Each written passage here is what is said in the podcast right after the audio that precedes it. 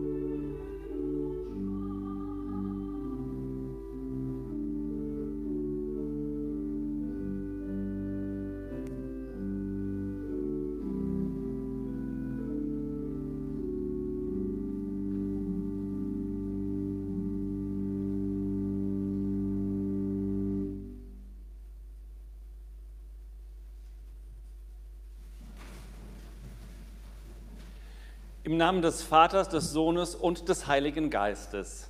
Amen. Unsere Hilfe steht im Namen des Herrn. Der Herr sei mit euch. Liebe Gemeinde und auch alle die, die unserem Livestream zusehen heute Morgen, ich begrüße Sie herzlich zum Gottesdienst zum ersten Advent. In dunkler Zeit kommen wir zu Gott, damit er zu uns kommt. Er erleuchte uns mit seinem Licht und erfülle alles, was in Finsternis lebt. Er vertreibe das Böse, vergebe uns die Schuld und schenke uns seine Gnade. Ich danke an dieser Stelle schon einmal ganz besonders Anna Vogelsang, die den Gottesdienst heute musikalisch gestaltet. Lasst uns miteinander mit Worten des 24. Psalms, des Adventspsalms beten. Siehe, dein König kommt zu dir, ein Gerechter und ein Helfer. Halleluja. Machet die Tore weit und die Türen in der Welt hoch, dass der König der Ehre einziehe.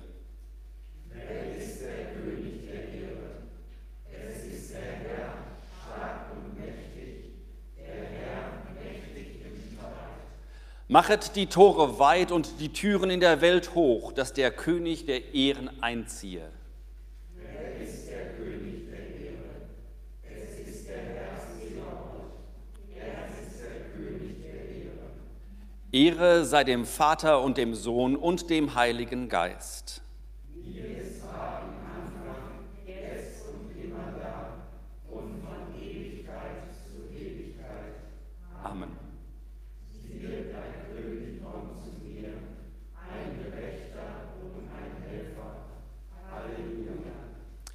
Und so lasst uns nun im Kyrie unseren hier anwesenden Gott begrüßen.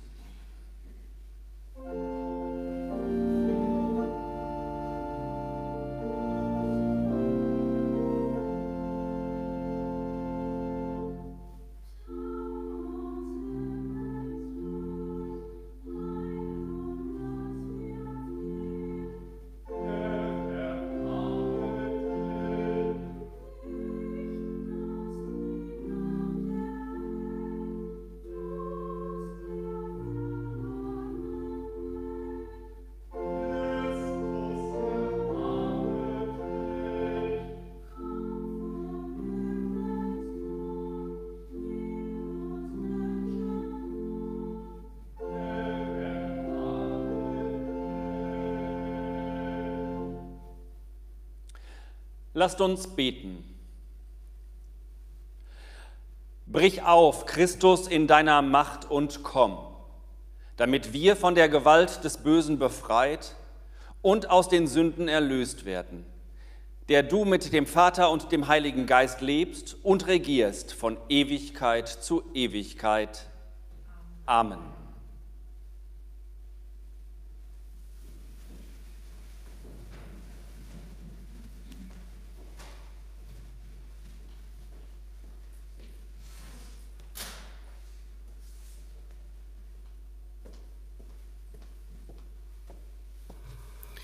Das Evangelium steht bei Matthäus im 21. Kapitel.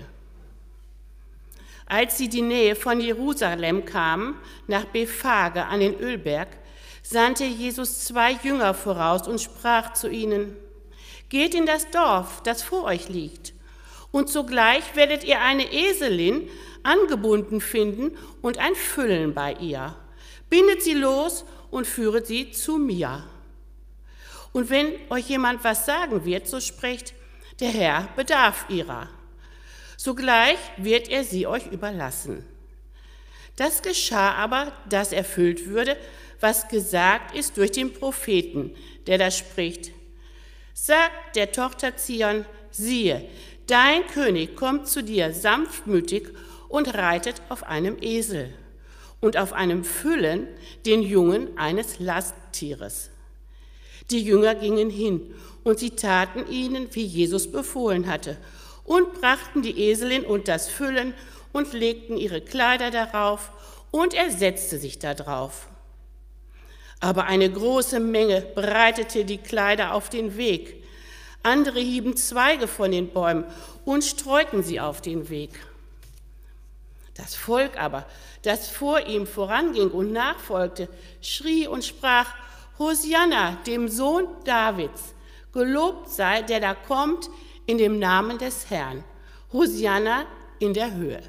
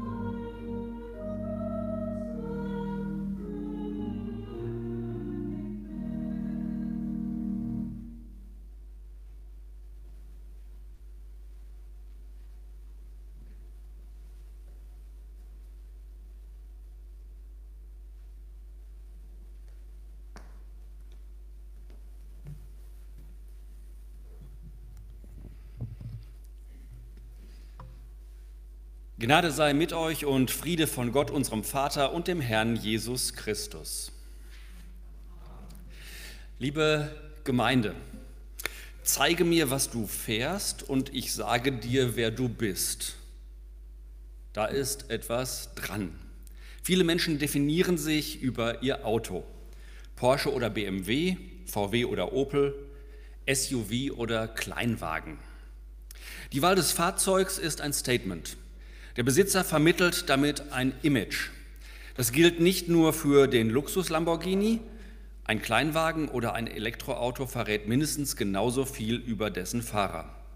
Insbesondere bei Personen des öffentlichen Lebens, Politikern, Schauspielern, Wirtschaftsbossen. Das Auto sagt sehr viel über den aus, der es fährt oder der sich fahren lässt. Wladimir Putin zum Beispiel liebt Macho-Inszenierungen. Am liebsten mit starken Tieren. So kuschelt er mit Leoparden oder sitzt mit nacktem Oberkörper auf einem Pferd in Südsibirien. Es geht ihm um Männlichkeit und Macht, auch bei seinem Fuhrpark. Seit 2018 fährt er in einem Aurus Senat, der auch spöttisch Russenbiest genannt wird. Papst Franziskus dagegen lässt sich im Vatikan mit einem gebrauchten Ford Focus chauffieren. Das ist das Standardmodell der Dienstwagenflotte für gewöhnliche Angestellte im Vatikan. Er weiß genau, was Autos aussagen. Und auch mit seiner Wahl des Gebrauchtwagens möchte der Papst des Volkes seinen Anhängern zeigen, seht her, ich bin einer von euch. Offenbar tritt er damit tatsächlich in die Fußstapfen seines Herrn Jesus Christus selbst, der bekanntlich auf einem Esel in Jerusalem einzog. Wir haben davon gerade in der Lesung des Evangeliums gehört. Der Evangelist Matthäus weist hier wie so oft auf den Bezug zur alttestamentlichen Verheißung hin.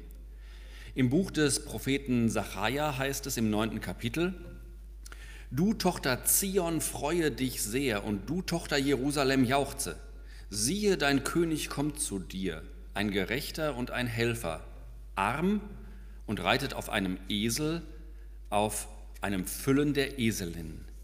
Denn ich will die Streitwagen vernichten in Ephraim und die Schlachtrosse in Jerusalem, und der Kriegsbogen soll zerbrochen werden. Denn er wird Frieden gebieten den Völkern, und seine Herrschaft wird sein von einem Meer bis zum anderen und vom Strom bis an die Enden der Erde. Liebe Gemeinde, der Esel beim Einzug in Jerusalem ist ebenfalls ein Statement. Darüber klärt uns der Predigtext auf. Der König ist ein Gerechter und ein Helfer, also kein Despot und Tyrann. Er ist arm und nicht reich. Er reitet auf einem Esel, auf dem Tier des Volkes. Bis heute wird der Esel in Israel als Zug- und Lasttier eingesetzt, da er selbst in schwierigstem Gelände einsetzbar ist. Und doch ist der Esel das traditionelle Reittier der Könige in Israel gewesen. Es war also durchaus ein Statussymbol. Denn einen Esel reiten, das kann sich eben nur der leisten, der nicht im Schweiß seines Angesichts sein Brot verdienen muss und den Esel eben als Transportmittel für Waren oder als Arbeitstier nutzen muss. Der Esel ist zur Zeit Jesu also ein Statussymbol, das seine eigene Sprache spricht. Darauf weist Jesaja hin. Der Esel ist kein Streitross, er zieht keine Kriegswagen. Und so wie der Esel für den Krieg ungeeignet ist, sondern seinem Herrn dient, so dient auch der König von Israel seinem Volk in Friedenszeiten. Und Sacharja träumt von einem Friedensreich, das von einem Meer zum anderen reicht und vom Strom bis zu den Enden der Erde. In den Wirren seiner Zeit, der bewegten Zeit nach dem babylonischen Exil, in dem sein Land um seine Identität ringt und seinen Platz inmitten der anderen Völker behaupten muss. Ein Ende der kriegerischen Auseinandersetzungen bleibt in Israel leider Zukunftsmusik und prophetische Vision. Und doch singt Jesaja freudig sein Lied. Und wir lassen uns von seiner Freude bis auf den heutigen Tag anstecken und stimmen ja in dieser Corona-Zeit wenigstens im Herzen mit ein. Tochter Zion, freue dich, Jauchze laut Jerusalem, siehe, dein König kommt zu dir, ja, er kommt, der Friedefürst, so wie wir es gerade gehört haben. So jauchzend und triumphal kann man sich sicher auch den Jubel vorstellen, der durch die Straßen Jerusalems erklang, als Jesus auf dem Esel dort einzog. Der Esel ist ein Statement, aber kein Understatement. So soll Israels Messias der Friedenskönig sein, ein Herrscher, der wie einst David von draußen vom Felde herkommt und über steinige Pfade geritten ist, der aber jetzt für die Hoffnung und die Zukunft des ganzen Volkes einsteht. Auch Jesus kommt von draußen, aus Galiläa, von den Fischern und Ackerbauern dort. Er hat steinige Pfade überwunden und ist jetzt am Ziel seiner Reise angekommen. Jetzt ist es Zeit, dem ganzen Volk zu offenbaren, dass Gott ihm seinen Sohn schenkt und dass die Tochter Zion sich über ihren König freuen darf. Ein König, dessen Herz für das Wohl der ganzen Menschheit und für Frieden unter den Völkern schlägt. Wie käme Jesus heute zu uns? Welches Fahrzeug würde er nutzen in diesem besonderen, von der Corona-Krise gezeichneten Advent? Nun, er würde garantiert nicht im SUV oder im Sportwagen vorfahren. Und er hätte sicherlich auch keinen Chauffeur. Wahrscheinlich käme er mit dem Fahrrad, mit einem modernen E-Bike, umweltschonend und gesundheitsfördernd, ein Vorbild für uns alle. Wie er kommt, ist allerdings gar nicht entscheidend. Wichtig ist allein, wie Jesus bei uns ankommt. Ob er unsere Herzen offen und friedfertig vorfindet ob unsere Ohren bereit sind für das, was er zu sagen hat, was seine Botschaft ist. Und ob wir selbst bereit sind, das zu tun, was dem Wohl der ganzen Menschheit dient und damit ihm nachfolgen. Haben wir einen Raum in unserem Herzen oder bleibt nur der Stall auf dem Acker? Weil alles so übervoll ist in der Adventszeit und kein Platz mehr für das Eigentliche. Der Esel jedenfalls hat seinen Platz an der Krippe gefunden. Er ist am Anfang da und er wird auch später da sein, wenn es darauf ankommt, beim Einzug in Jerusalem. Er wird ein stolzes Reittier sein für einen würdigen Reiter. Also seien auch wir bereit und fröhlich, so wie die Tochter Zion, öffnen wir ihm unsere Türen und Tore. Und lassen uns überraschen, wie er garantiert auch in diesem Advent wieder bei uns ankommt. Amen. Und der Friede Gottes, der höher ist als alle Vernunft, bewahre eure Herzen und Sinne in Christus Jesus.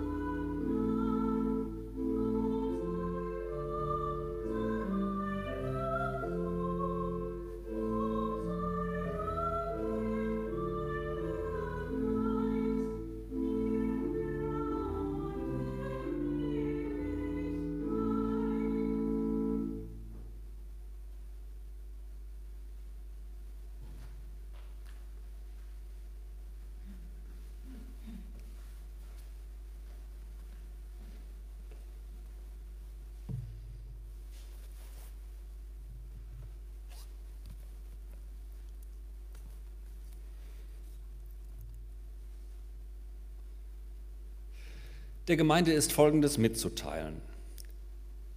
Die Kollekte des letzten Gottesdienstes ergab 151,50 Euro, für die eigene Gemeinde 97,30 Euro.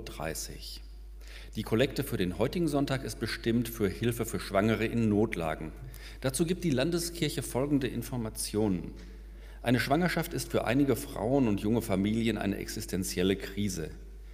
Dann sind die evangelische Schwangerenberatungsstelle eine hilfreiche Anlaufstelle. Neben der professionellen psychosozialen Beratung werden auch finanzielle Hilfen vermittelt. Die Kollekte wird am Ausgang eingesammelt. Dort befinden sich zwei Spendenkästen, einer wie immer für die eigene Gemeinde, der andere ist für die abgekündigte Kollekte bestimmt. Wir danken herzlich allen Gebern für ihre Gaben. Wir laden herzlich ein zur offenen Kirche im Advent, jeweils mittwochs ab 18 Uhr. Beginn ist am kommenden Mittwoch, 2. Dezember, mit Geschichten und Musik im Kerzenschein. Dieses Mal zum Thema Josef zwischen Traum und Wirklichkeit. Am kommenden Sonntag, den 6. Dezember, feiern wir um 10 Uhr Gottesdienst. Vom heiligen Nikolaus oder warum wir uns zu Weihnachten beschenken. Unser Jugendreferent Hans-Wilhelm Krämer möchte ganz besonders die Konfirmandinnen informieren, dass die Freizeithefte Yuki für nächstes Jahr jetzt in den Gemeindehäusern und Kirchen ausliegen. Bitte nehmt euch doch ein Exemplar mit nach Hause. Nun möchte ich die Gemeinde bitten, sich zu erheben. Aus unserer Gemeinde ist verstorben Ruth Grote im Alter von 93 Jahren. Lasst uns beten. Herr ewiger Gott, wir bitten dich, nimm die Verstorbene gnädig auf in dein Reich. Tröste alle, die jetzt Trauer tragen durch dein heiliges Wort. Und lehre uns bedenken, dass auch wir sterben müssen, auf dass wir klug werden und unsere Zeit nicht verschwenden. Amen. Wenn Sie nach dem Segen die Kirche verlassen, dann bitte die hinteren Reihen zuerst, dabei auch auf den Abstand achten. Es geht nicht durch das Gemeindehaus, sondern durch den Kircheneingang nach draußen. Und bitte achten Sie auch draußen vor der Kirche auf den Mindestabstand. Und nun lasst uns Fürbitte halten.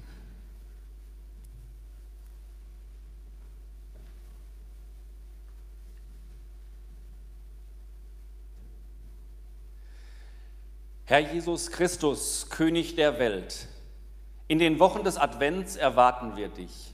Komm in unsere Mitte und höre die Bitten der Menschen unserer Zeit. Komm auch zu uns und zieh bei uns ein. Zeige uns, dass wir deiner Schwachheit vertrauen können. Lass uns selbst für die Schwachen da sein. Wir rufen, Herr, erbarme dich. Komm auch zu uns über steinige Pfade Sei bei uns und allen, die es schwer miteinander haben, den Strauchelnden und Verlorenen. Wir rufen, Herr, erbarme dich. Komm auch zu uns in unsere übervolle Adventszeit. Öffne unsere Herzen und unsere Ohren für deine Botschaft. Wir rufen, Herr, erbarme dich. Komm auch zu uns in die Dunkelheit unseres Lebens inmitten von Corona-Krise und gesellschaftlicher Verantwortung. Lass uns auch hier bei uns die Freude über deine Ankunft erfahren und weitergeben. Wir rufen, zieh bei uns ein und lass uns deine Krippe sein. Berühre uns mit deiner göttlichen Liebe in dieser Adventszeit und an jedem Tag unseres Lebens bis in deine Ewigkeit. Amen.